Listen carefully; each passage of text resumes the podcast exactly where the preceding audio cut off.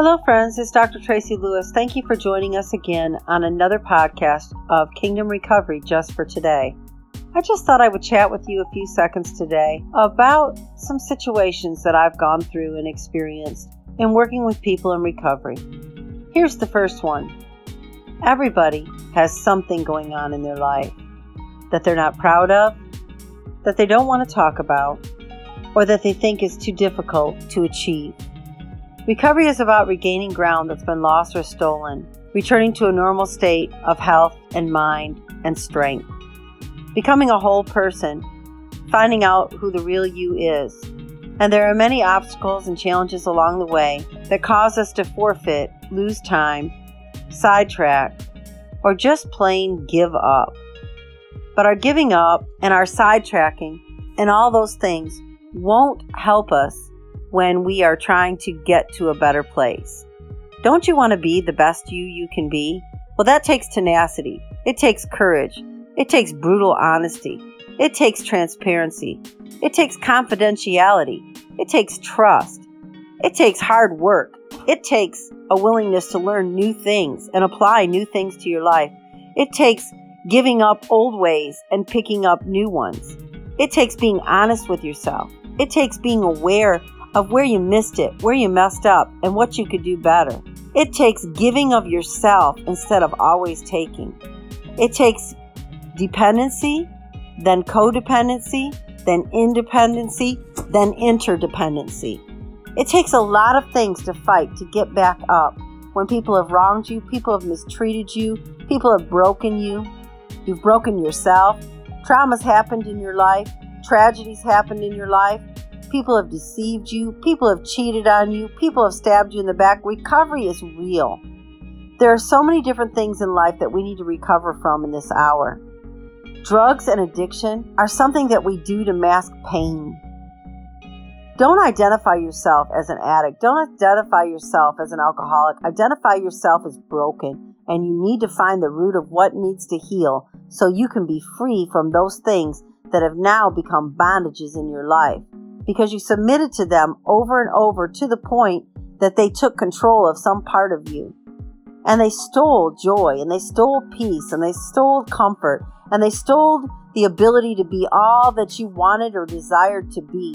But you can get that back. You can take that back. You can take back any territory you want to if you just be honest about it and you'll apply the knowledge and you'll do the work and you'll grow in the knowledge of who you are, grow in the knowledge and the tools, get the tools that you need to fix your heart. I was a very broken person. I was suicidal. I was depressed. I was a people pleaser. I was unwilling to acknowledge and to admit that I had problems or that I had weaknesses or that I had dysfunction in my life. But when I finally got to the place of being sick and tired of being sick and tired, sick and tired of being sad, sick and tired of being broken, sick and tired of being bruised, sick and tired of losing ground and giving up things that matter to me, sick and tired of looking for love in all the wrong places, and I turned to my higher power and I got strength from Him and I began to believe the best about myself and I began to get skills and therapy and learn and grow in the knowledge of who I wanted to be and who I wanted to become. That's when I really changed in my life and that's when I really got somewhere. What are you going to do in your life that's going to make a difference? How long are you going to blame the situations of life and the things that others have done to you and never get back what belongs to you? It's up to you to gain that ground. It's up to you to take that ground. It's up to you to say, no more. I'm going to do better. If you're in an abusive relationship and you need to recover from being mistreated and abused and torn and broken, quit attaching yourself. Quit living in places just because it's more comfortable than to fight and to stand up and to be alone or to sacrifice whatever it takes to be able to call yourself worthy and valuable. If you're in a place where you're battling addiction, or you're battling alcoholism, or you're battling cutting, or you're battling other things like eating disorders, get to the point in your life where you say, whatever it takes, I'm going to get myself straight. I'm going to quit wearing these masks. That are covering up my pain, and I'm going to deal with my pain. I'm going to get down and dirty with my pain, and I'm going to talk about it. I'm going to feel it. I'm going to reach out to other people that have knowledge and understanding and skill of how to get past this place in my life. I was in a place of rejection and abandonment, and I lived around narcissistic people and abusive people, and I had to make a decision to remove toxic people from my life, to remove people from my life that weren't for my good and weren't for me, and begin to surround myself with people who genuinely cared about me. Now, I still have to do some entering in and exiting of relationships and people because I have to think about the fact of where I want to go and where I want to get to in life. I have been around manipulators.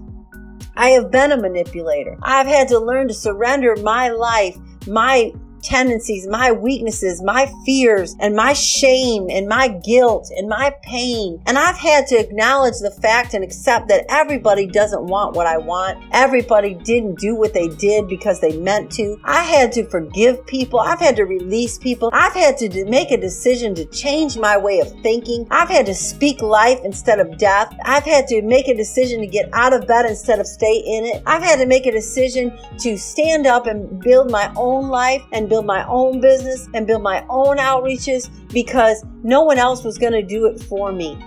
I'm telling you things today that somebody needs to tell you. Get in your heart and in your mind what you really want in your life and what you believe your higher power God would have you to have in your life and know that by faith all things are possible. And faith is the substance of things hoped for. If you don't have hope, you got to start there today. You got to start with where is my help going to come from? Where is my hope? Where is my joy? Where is my peace? It's in God. It's in a place of safety. It's a a place of security in someone who will never lie to you, never leave you, never forsake you. Why wouldn't you want to trust in God? Why wouldn't you want to surrender to God who said he never harm you? He only has plans to prosper you and to give you a future and to give you a hope. What are you waiting for today? Why are you waiting to change your life? Why are you waiting to recover? It just takes one simple choice.